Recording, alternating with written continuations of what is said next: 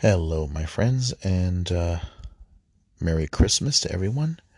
So, Sunday, December 26th, is dedicated to the Holy Family Jesus, Mary, and Joseph. Uh, so, I'm going to take a guess that the Feast of St. Stephen might be, is going to be moved probably a, um, a Monday after. Here's a little, uh, little bio here. The Acts of the Apostles describes the death of St. Stephen. He was one of the first deacons appointed by the apostles. In his death, Stephen Im- imitates Jesus by forgiving his persecutors. The mention of Saul, who will become Paul, reminds us that the blood of martyrs is the seed of the faith. Okay. Entrance antiphon. The gates of heaven were opened for blessed Stephen, who was found to be first among the members the number of martyrs, and therefore was crowned triumphed in heaven. The gates of heaven were opened for blessed Stephen, who was found to be first among the number of martyrs, and therefore is crowned triumphed in heaven. Okay, so let's begin. I confess to Almighty God and to you, my brothers and sisters, that I have greatly sinned in my thoughts and in my words, in what I have done and what I have failed to do, through my fault, through my fault, through my most grievous fault. Therefore I ask Blessed Mary, ever Virgin, all the angels and saints, and you, my brothers and sisters, to pray with me and for me to the Lord our God. May Almighty God have mercy on us, forgive us our sins, and bring us to everlasting life. Amen. Lord have mercy, Lord have mercy, Lord have mercy. Christ have mercy, Christ have mercy, Christ have mercy. Lord have mercy, Lord have mercy, Lord have mercy. Kyrie eleison, Kyrie eleison, Kyrie eleison. Christe eleison, Christe eleison, Christe eleison. Kyrie eleison, Kyrie eleison, Kyrie eleison.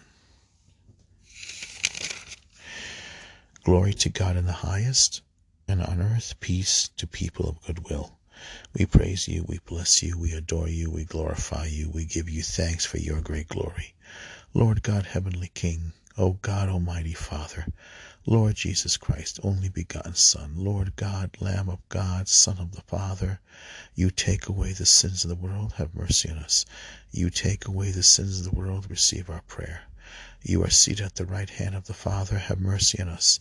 For you alone are the Holy One, you alone are the Lord, you alone are the Most High, Jesus Christ, with the Holy Spirit and the glory of God the Father. Amen. In the name of the Father, Son, and Holy Spirit. Amen. Grant, Lord, we pray, that we may imitate what we worship, and so learn to love even our enemies for we, for we celebrate the heavenly birthday of a man who knew how to pray even for his persecutors. Through our Lord Jesus Christ, your Son, who lives and reigns with you in the unity of the Holy Spirit, one God forever and ever. Amen. In the name of the Father, Son, and Holy Spirit. Just to remind everyone, uh, this is the Informed Catholic, and Merry Christmas. My name is Ned Jabbar, and today we're going to do the readings for the feast day of St. Stephen the Martyr. So, once more, Merry Christmas to you and your family. And if you like this podcast, please subscribe and share. Share with your friends. Uh, I try to do the best I can for uh, to getting the message out about the Catholic faith. And uh, I'm a convert to the Catholic faith, so um, and I want to do my part because, you know, it's kind of very hard to try to figure out what to do, especially when you hear all the negativity about Catholicism. But um, the best thing to do is to, I think, do something uh, that can help spread the faith. So, once more, God bless you and Merry Christmas to you and your family. And let's pray for each other. Today's readings is a it jolts us back from the serenity and joy of the first Christmas, the joy of Bethlehem. And to the reality of the, of, of the strife and persecution so common in today's 20th century life and world. We are reminded why Jesus came among us and how each one of us as an individual is called to be a witness to Him. May Jesus be our hope and our strength as a, as a church, as a Christian church, and as individuals, because we're all going to have to do, have to bear the persecution, and we all need the strength to bear witness to Christ and his gospel. The first reading is from the book of Acts. Okay, the first reading is from the book of Acts, and it's um, chapter 6, verse 8 to 12, 7, chapter 7 to 54 to, I'm sorry, chapter 6, verse 8 to 10, and then uh, it deals with chapter 7, verse 54 to 59. I see the heavens opened. A reading from the book of Acts. Stephen, filled with grace and power, was working great wonders and signs among the people. Certain members of the so called synagogue of freed men, Cyrenians and Alexandrians, and people from Cilicia and Asia, came forward and debated with Stephen. But they could not withstand the wisdom and the spirit with which he spoke. When they heard this, they were infuriated, and they ground their teeth at him. But he, filled with the Holy Spirit, looked up intently to heaven and saw the glory of God and Jesus standing at the right hand of God. And he said, Behold, I see the heavens opened and the Son of Man standing at the right hand of God. But they cried out in a loud voice and covered their ears and crushed uh, and rushed upon him. Together they threw him out of the city and began to stone him. The witnesses laid down their cloaks at the feet of a young man named Saul. As they were stoning Stephen, he called out, Lord Jesus, receive my spirit. The word of the Lord, thanks be to God. Okay, now the great thing about having a podcast is that I can uh, choose to read longer versions, and I'm going to read a little bit more from the book of Acts because I want to show you how much Stephen uh, knew the scriptures and how, as we, as Christians today, we need to know more about the scriptures. So, chapter six, and from the from the Bible, from the New Testament, the book of Acts, the institution of the seven deacons. In those days, at the, as the number of disciples grew, the Hellenists made a complaint against the Hebrews, asserting that their own widows were being neglected in the daily distribution of food. And so the twelve called together the entire community of disciples and said, it's not right for us to neglect the Word of God. Uh, it's not right for us to, to neglect the, the, the Word of God in order to wait on tables. Therefore, brethren, we direct you to select from among you seven men of good reputation, men filled with the Holy Spirit. It says here the Spirit, but it means the Holy Spirit, and with wisdom, to whom we may assign this task. We will then be able to devote ourselves to prayer and to the ministry of the Word. The entire community found this proposal to be acceptable, and they chose Stephen, a man full of faith and the Holy Spirit, together with Philip Prochorus, Nicanor, together, uh, Nicanor, uh, Timon, Paramenos, and Nicholas of Antioch. Nicholas of Antioch, who were a who was a convert to Judaism. They then They then presented these men to the apostles who prayed and laid hands on them. The word, of God continued to spread ever more widely. The number of the disciples in Jerusalem increased greatly, and a large number of priests became obedient to the faith. So we're going to stop here for a minute. So as grew, there was obviously a, diff- a difference between the Hellenistic Jews, those who came from Greek lands, and the Hebrews, meaning Jew, uh, Jews from the Holy Land. There was there was obviously differences, and you can say prejudices. The Hellenists felt that their own, the Hellenistic Jews felt that their own was being neglected. The widows were not getting their fair share of of, of you know their needs met. You know, children, wives lost their, you know, widows and everything, so they needed they felt that you know nobody was getting a fair share of the distribution. The, the apostles felt they were spending too much time uh, distributing uh, charity, food, clothing, uh, medicine, whatever people needed at the time, and so they decided to appoint uh, what they felt were deacons to help to help take care of the welfare needs of these people of the people, and to, hopefully to keep it fair, so there wouldn't be uh, arguments about who's getting more and who's getting less. So among them, the first was Stephen, uh, who uh, was ethnically Jew but a Hellenist, it appears. And then there were other people. He was filled with the Holy Spirit. He had a lot of knowledge of the scriptures. He was very pious. And um, you notice the names together with Philip, not the Apostle Philip, but another Philip, and Prochorus, Nicanor, Timon, Paramenes, and Nicholas of Antioch. This is the first Nicholas, not the Santa Claus Nicholas, but the first Nicholas, uh, who was a convert to Judaism. Okay, so he was a convert.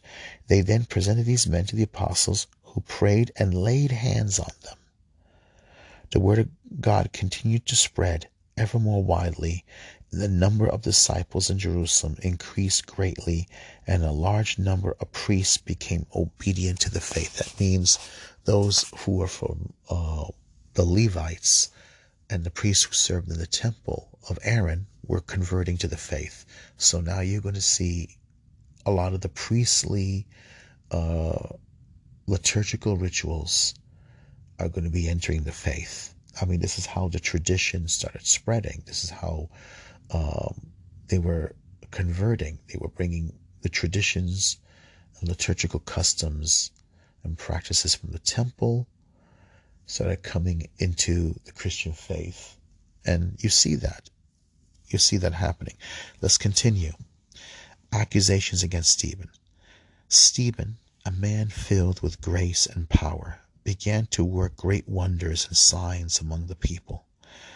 Then certain members of the so-called synagogue of freedmen, people from Cyrene, Alexandria, as well as others from Cilicia and Asia, came forward to debate with Stephen. However, they were unable to refute him because of his wisdom and spirit, as in Holy Spirit, who inspired his speech.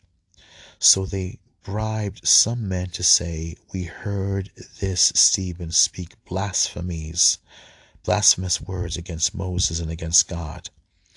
After this, stirring up the people as well as the elders and the scribes, they seized Stephen, placed him under arrest, and brought him before the Sanhedrin.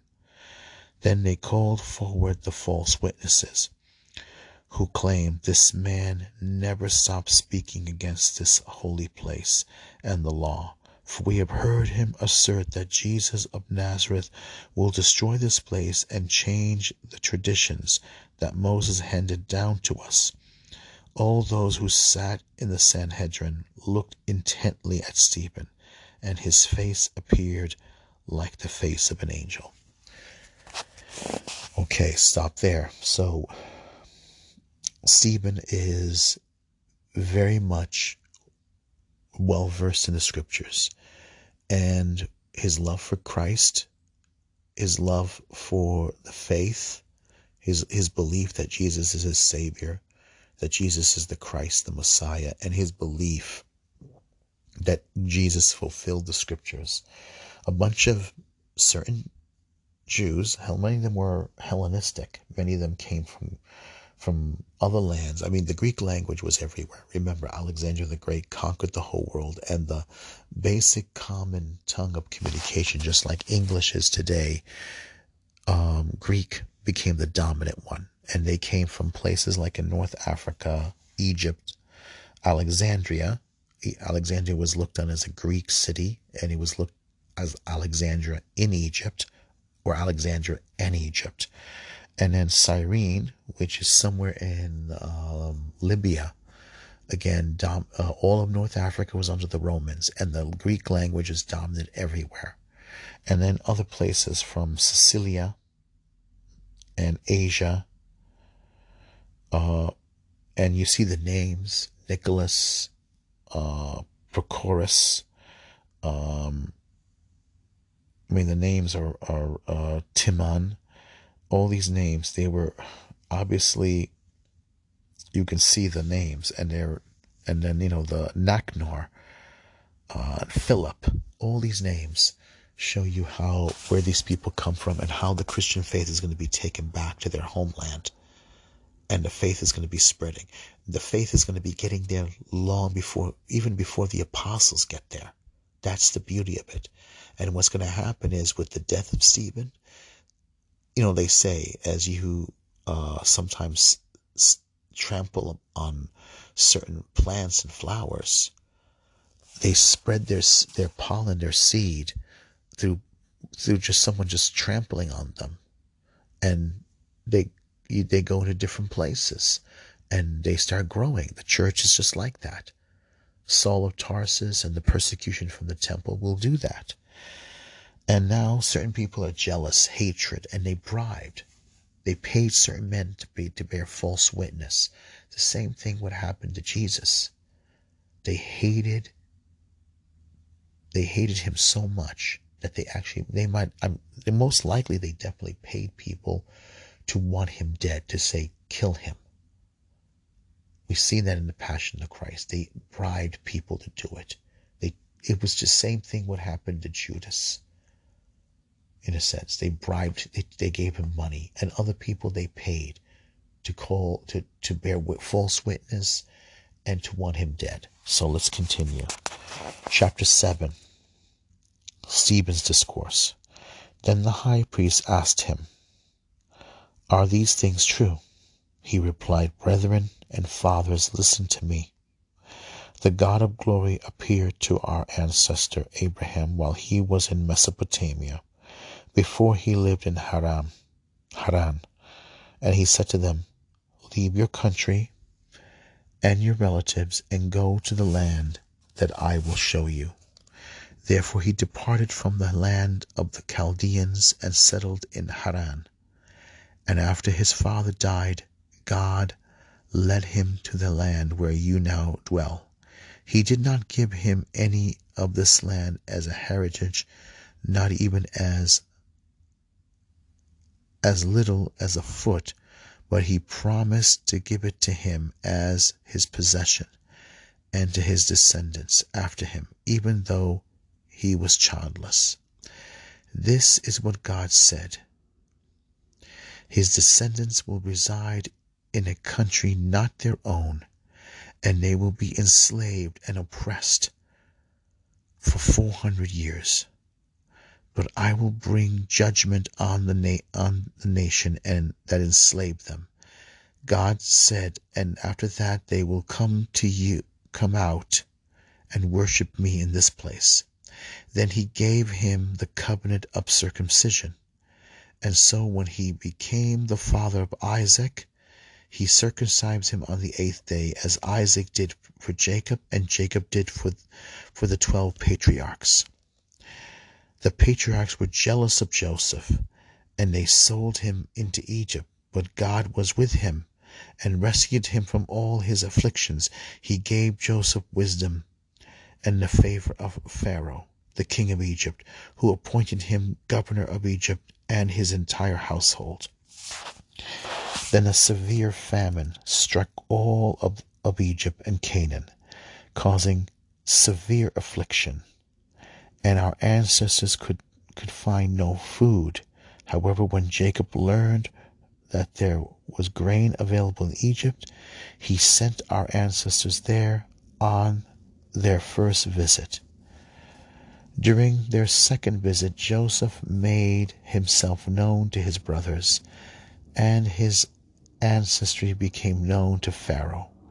Then Joseph sent for his father Jacob and his entire family, 75 people in all.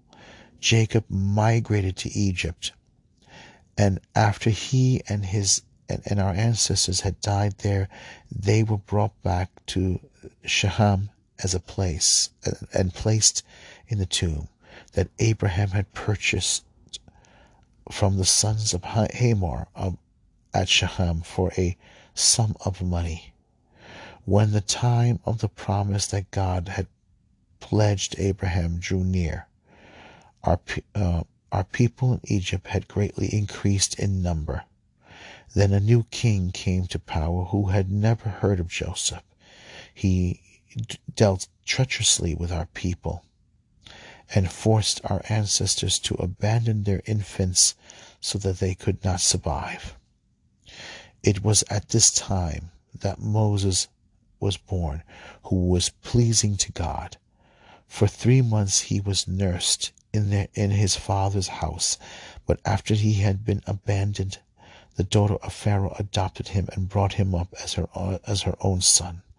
Moses was trained in all the wisdom of the Egyptians, and he was powerful both in word and in deed. When he was forty years old, he decided to visit his fellow countrymen, the children of Israel. When he saw one of them being maltreated, he went to his aid and avenged the victim by slaying the Egyptians. He thought that his brethren would realize that God was offering them deliverance through him, but they did not understand. The next day he came upon two of them fighting, and he tried to reconcile them, saying, Men, you are brethren. Why are you trying to hurt one another? But the man who had wronged his neighbor pushed him aside, saying, Who appointed you to be our ruler and judge? Do you intend to kill me as you killed the Egyptian yesterday? Moses fled when he heard this, and he, he dwelt in an, in an alien, as an alien in Midian and became the father of two sons. After forty years he had, had passed, an angel appeared to him in the desert near Mount Sinai in the flame of a burning bush. When Moses saw it, he was amazed, and as he approached to, to examine it, the voice of the Lord said to him, I am the God of your ancestors, the God of Abraham, Isaac, and Jacob. Moses was terrified and did not dare to look. Then the Lord said to him, Take off the sandals from your feet, for the place where you stand is holy ground. I have seen the oppression of my people in Egypt, and have heard of their sighs, and I have become down to rescue them. Now come, I will send you to Egypt. Okay, continuing. This Moses, whom they rejected by saying, who appointed you to be our ruler and judge. God, God now sent forth as both ruler and liberator through the angel who appeared to him in the bush. It was he who led them out, performing wonders and signs in Egypt, at the Red Sea, and for forty years in the desert. It was this Moses who said to the children of Israel, God will raise up for you from your own people a prophet like me. It was he who was in the assembly in the desert with the angel who spoke to him on Mount Sinai and with our ancestors, and who received words of life to hand on to us.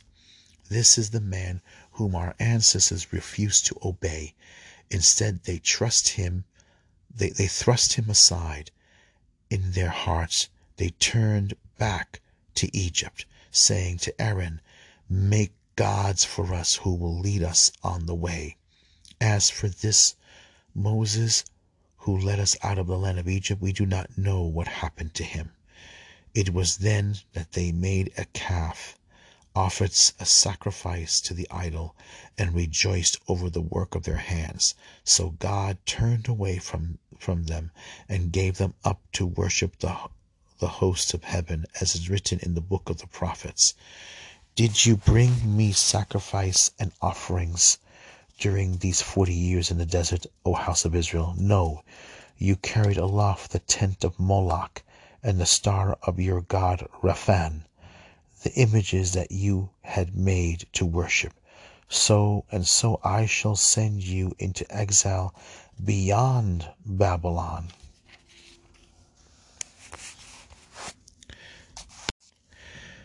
While they were in the desert, our ancestors had the tent of testimony, as God commanded, and when he directed Moses to make it according to the pattern he had been shown, our ancestors with Joshua brought it with them when they when they dispossessed the nations that God drove out before our ancestors. It remained there until the time of David, who found favor with God and desired to provide a dwelling for the God of Jacob. However, it was Solomon who built a house for him. Yet it yet the Most High does not dwell in houses made with human hands. As the prophet says, Heaven is my throne, and the earth is my footstool. What kind of house can you build for me? Asked the Lord. Where shall my resting place be? Did not my hand make all these things? You stiff necked people, with uncircumcised hearts and ears, you are always re- resisting the Holy Spirit, just as your ancestors used to do. Was there ever a prophet whom your, your fathers did not persecute?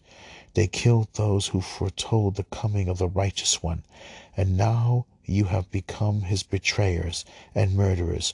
You received the law through God's angels, and yet you have not observed it.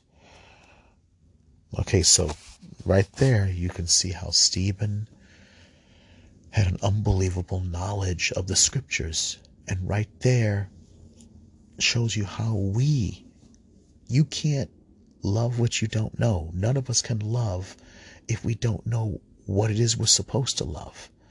We have to know to know Jesus, you have to know everything about your faith. The scriptures, uh, you have to have a, a, a, a real great prayer life. You have to have a deep prayer life. You have to make time for it.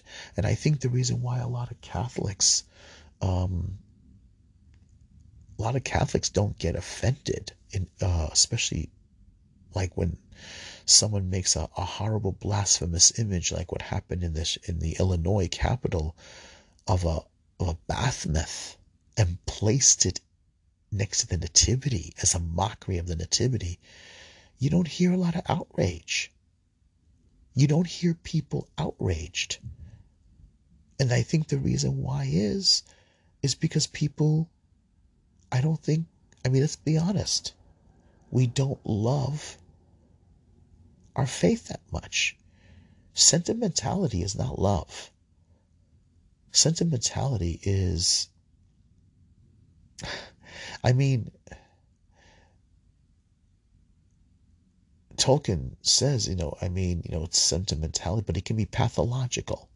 For some people, it can be just sentimental, but only passively. For other people, um, you know, especially when it when they're when they're not really, um, I guess you can say it. It's it's pathological when it becomes an excuse just like to, to really hate or to to express a lack of love really But people don't have a love. I mean, remember, a lot of Catholics don't don't believe in the real presence. So if they don't believe in the real presence, what else they don't believe in? They don't believe in the morality of the faith. They don't believe that marriage should be between a man and a woman. They don't believe life begins in the womb. Maybe they don't even believe Jesus is really God born of a virgin. Right? Maybe they don't believe any of those things. If you don't believe in the real presence, then what else you don't believe in? Maybe you don't believe a, a contraception is wrong, which is probably true because they say half of Catholics. I mean, Bill Clinton won the election because he knew the Catholic Church uh, lost on on contraception and abortion because the people weren't taught this. so maybe they don't believe in the incarnation that the Word became flesh, that Jesus Christ is truly God. Maybe they don't believe Mary is a virgin. You got to ask yourself this question, right? Let's continue. When they heard this, they became enraged and they ground their teeth at him and put but Stephen filled with the Holy Spirit looked up intently to heaven and saw the glory of God and Jesus standing at God's right hand. Look, he cried, I see the heavens opened and the Son of Man standing at the right hand of God. On hearing these words, they covered their ears, cried out loudly, and rushed en masse against him. Then they dragged him out of the city and began to stone him. The witnesses laid their coats at the feet of a young man named Saul.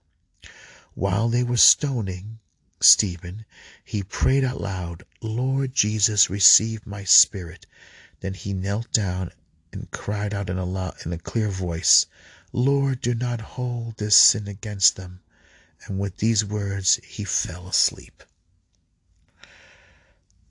The word of the Lord, thanks be to God. So that's the first Christian martyr. Why do they act the way they did? It's psychological, it's satanic. They were being pushed, um, possessed by demons. I mean, to want someone dead, to actually bribe people, to make false testimony, false accusations. It's the same thing what happened to the Lord Jesus.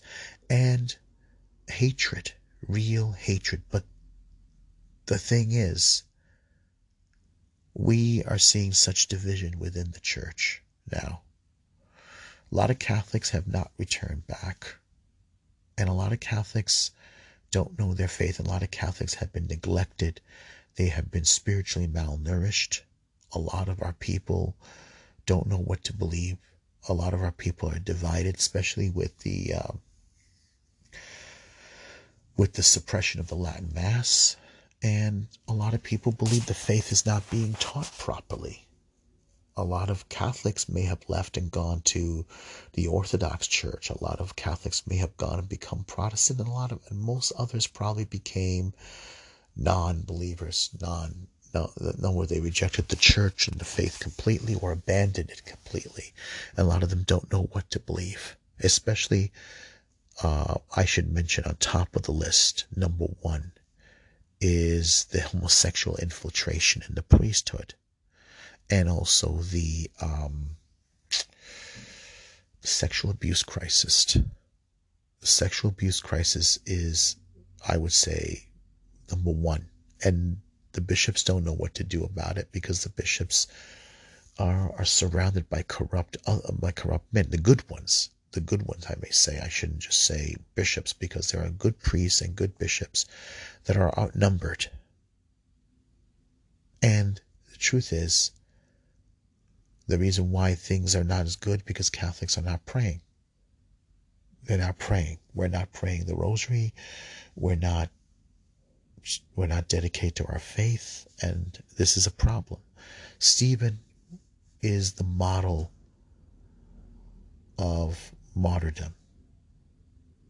One day, persecution will begin again. It's already beginning, but it's beginning, it's a soft form of persecution. And our faith spread because of persecution, because men like Stephen were willing, well, maybe I should say Christians, because many women will die too, were willing to die for the faith. Progressive Catholics are not willing to die for the faith. They're not going to do that. A progressive Catholic, a liberal Catholic who looks at the faith purely human is not going to die for something purely human. You're going to die for something that's true, that you know it's true. You're going to die because you know the resurrection is true. You're going to die because you know Jesus is God. You're going to die for the faith because you believe Jesus was born of a virgin. You, you believe in the miracles. You believe he rose from the dead. The tomb is empty. You don't die for something you don't believe in. You die because you believe it's true. This is why you you have martyrs. This is why someone Maximilian Kolbe was able to go into the to to the concentration camp and die for the faith. This is why someone like Edith Stein was willing to go to the concentration camps. All right? This is something why many of our brothers and sisters are being persecuted by Muslim fanatics and are willing to die for the faith. You're willing to die because you know it's true. You know it and you believe it. And you know it. You know it in your heart. You know it in your soul. It's not subjective. You know it's true. And you know it's true when you when someone is about to hold a gun to your head or a sword against your your throat or about to to chop you to pieces you know it's true or you're going to be burned alive. Okay? There's there's nothing nothing that the modernists can offer. All right, and if you make the church look like the world, then why would I want to be in this church if everything you offer is just like the world? We want Christ. There has, the church has to be something different. It has to be different from everything. It has to be different, the beliefs, the attitudes. You get all these like people like James Martin and and uh, that nun who I just read an article a couple of days ago about who who who tried to make Mary no no different than the mothers in the world. No, I'm not I don't want the church that looks like the world. I want the church that is in opposition to the world, that wants to convert the world. Let's move on to this uh, second reading. Okay, Psalm 31, starting from verse 3 to 4, 6, and 8, 16, and 17. It's edited, but the response is, Into your hands, O Lord, I commend my spirit. Be my rock of refuge, a stronghold to give me safety. You are my rock and my fortress. For your name's sake, you will lead and guide me. Into your hands, O Lord, I commend my spirit. Into your hands I commend my spirit. You will redeem me, O Lord, O faithful God. I will rejoice and be glad because of your mercy. Into your hands, O Lord, I commend my spirit. Rescue me from the clutches of my enemies and my persecutors. Let your face shine upon your servant. Save me in your kindness. Into your hands, O Lord, I commend my spirit. One more time. Into your hands, O Lord, I commend my spirit. Into your hands, O Lord, I commend my spirit. Be my rock and, and be my rock of refuge, a stronghold to give me safety. You are my rock and my fortress. For your name's sake, you will lead and guide me. Into your hands, O Lord, I commend my spirit. Into your hands I commend my spirit. You will redeem me, O Lord, O faithful God. I will rejoice and be glad because of your majesty, of your mercy. Into your hands, O Lord, I commend my spirit. Rescue me from the clutches of my enemies and my persecutors. Let your face shine upon your servant. Save me in your kindness. Into your hands, O Lord, I commend my spirit. It's uh, the words uh, of Jesus when he was on the cross, the last words he spoke, one of the last few words. You know, um, when he said, um, It is consummated, it is finished. Into your hands, O Lord, I commend my spirit. And it's a lot we don't know exactly what he went through on the cross what we couldn't see, what he experienced, the pains, the, the sins of the world, the our sins, the sins of blasphemies. That's what a lot of the saints say.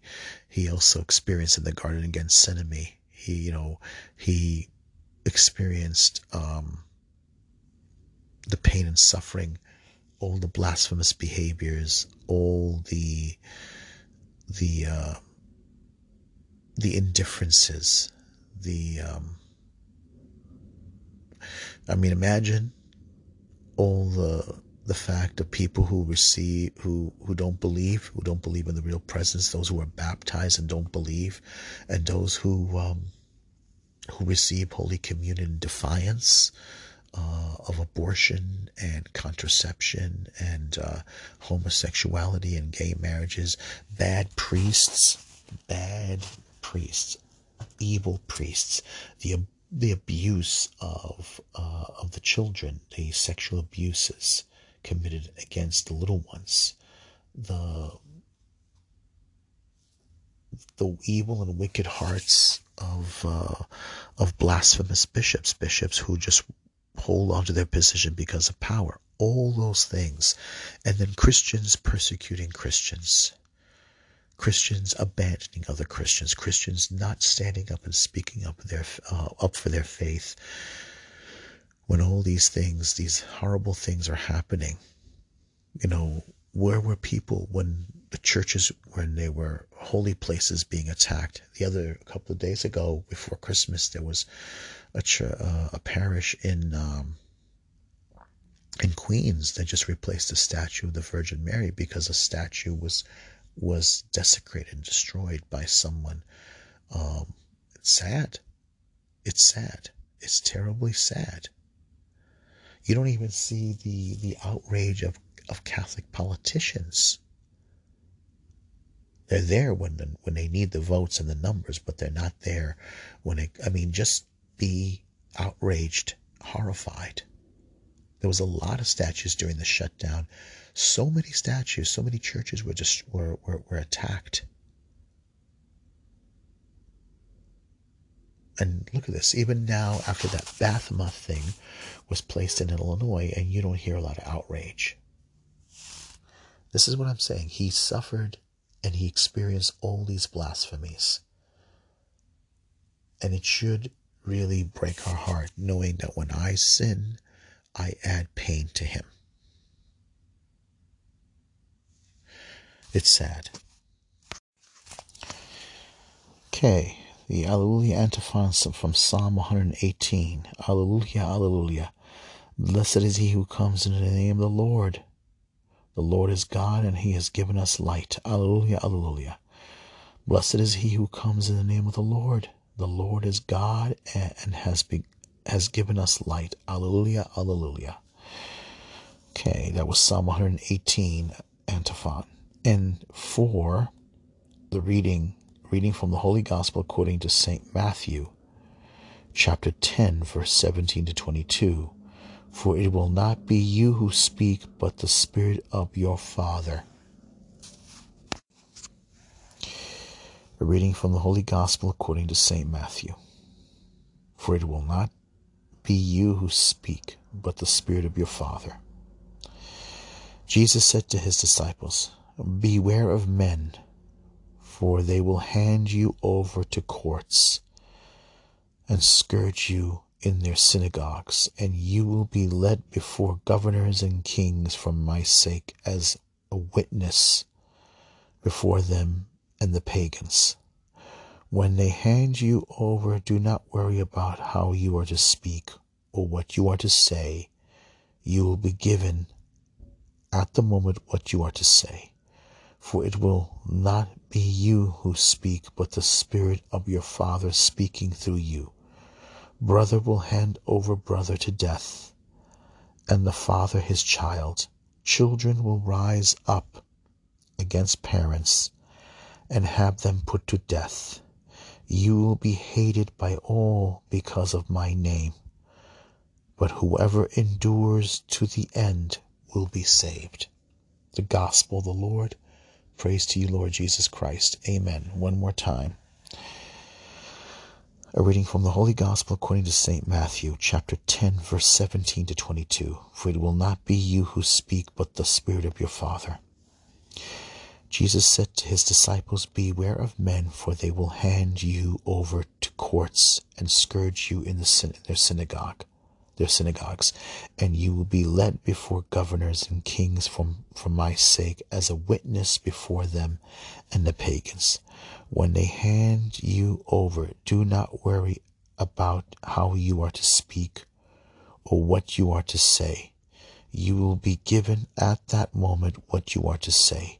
For it will not be you who speak, but the Spirit of your Father speaking through you. Brother will hand over brother to death, and the father his child.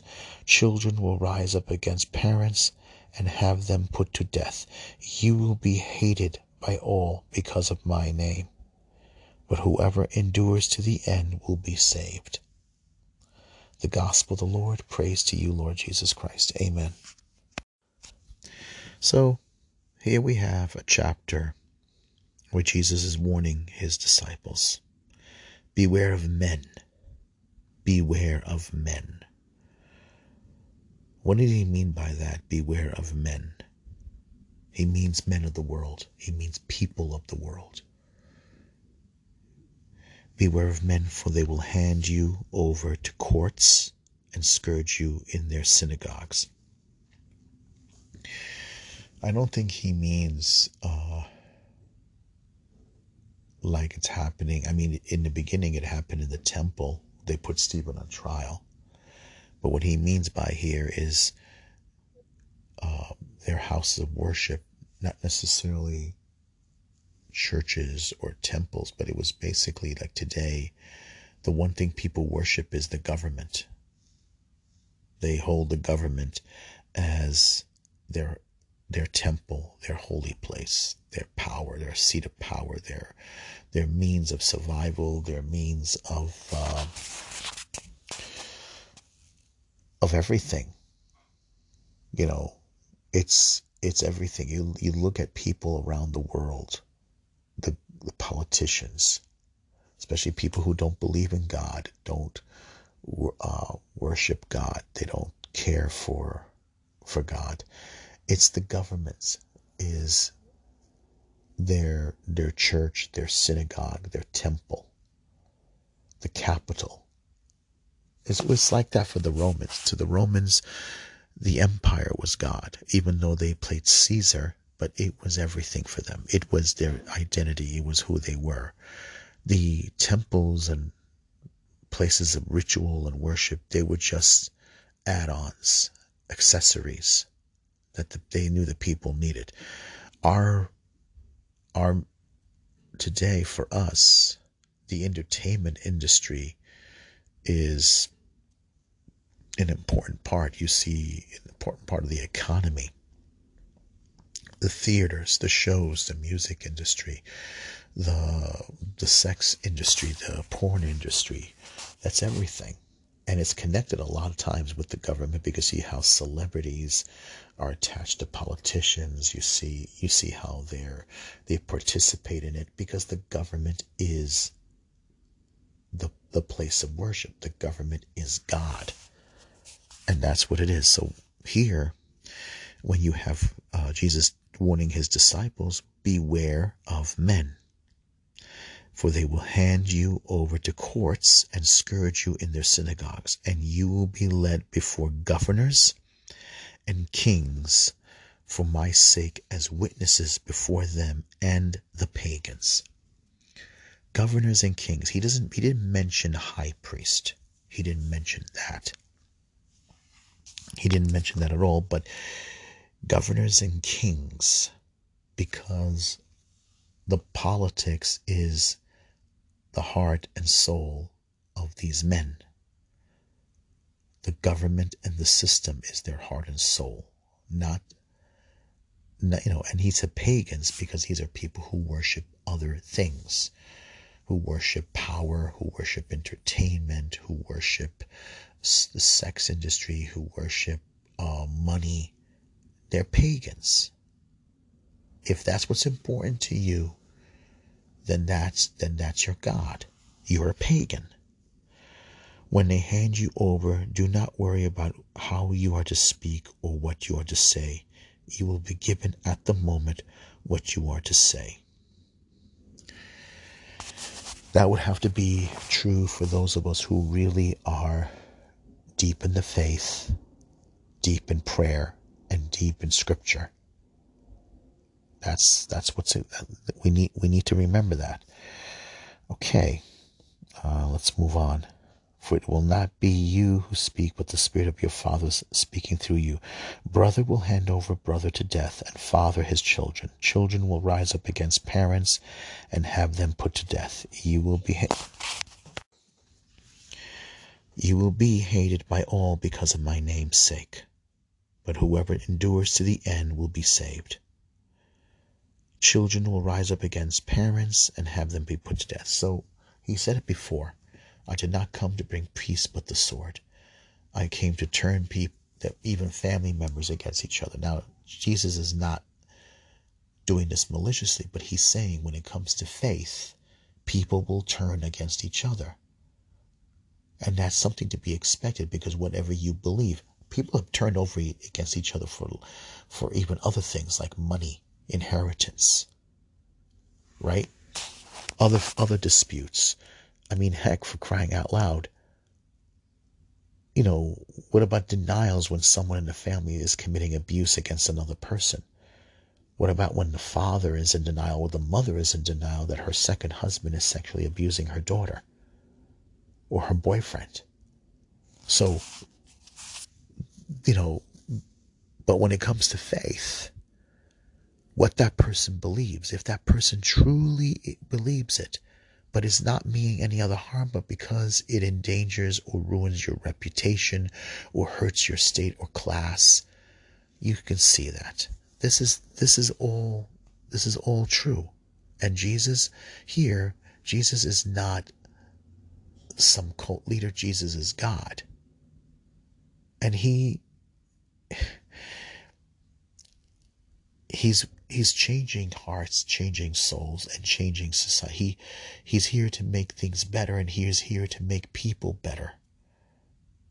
But sometimes you gotta, you know, you gotta, you know, rock the boat, and you gotta, you know, and when people change, and you talk about people, they're inspired by something, and you can see the change, but it disrupts the status quo. It disrupts everything. And Jesus does disrupt everything. He changed Stephen. And Stephen is still remembered 2,000 years later.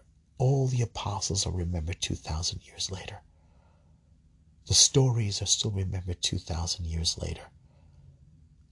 People changed. Many saints changed. And we still talk about them. We may not remember all the Christians who died in the arena, who were persecuted and put to death, but we still talk about them 2,000 years later and it, and they're changing people's lives because Christ changed their lives and Christ is changing our life today. And and it's going to happen again.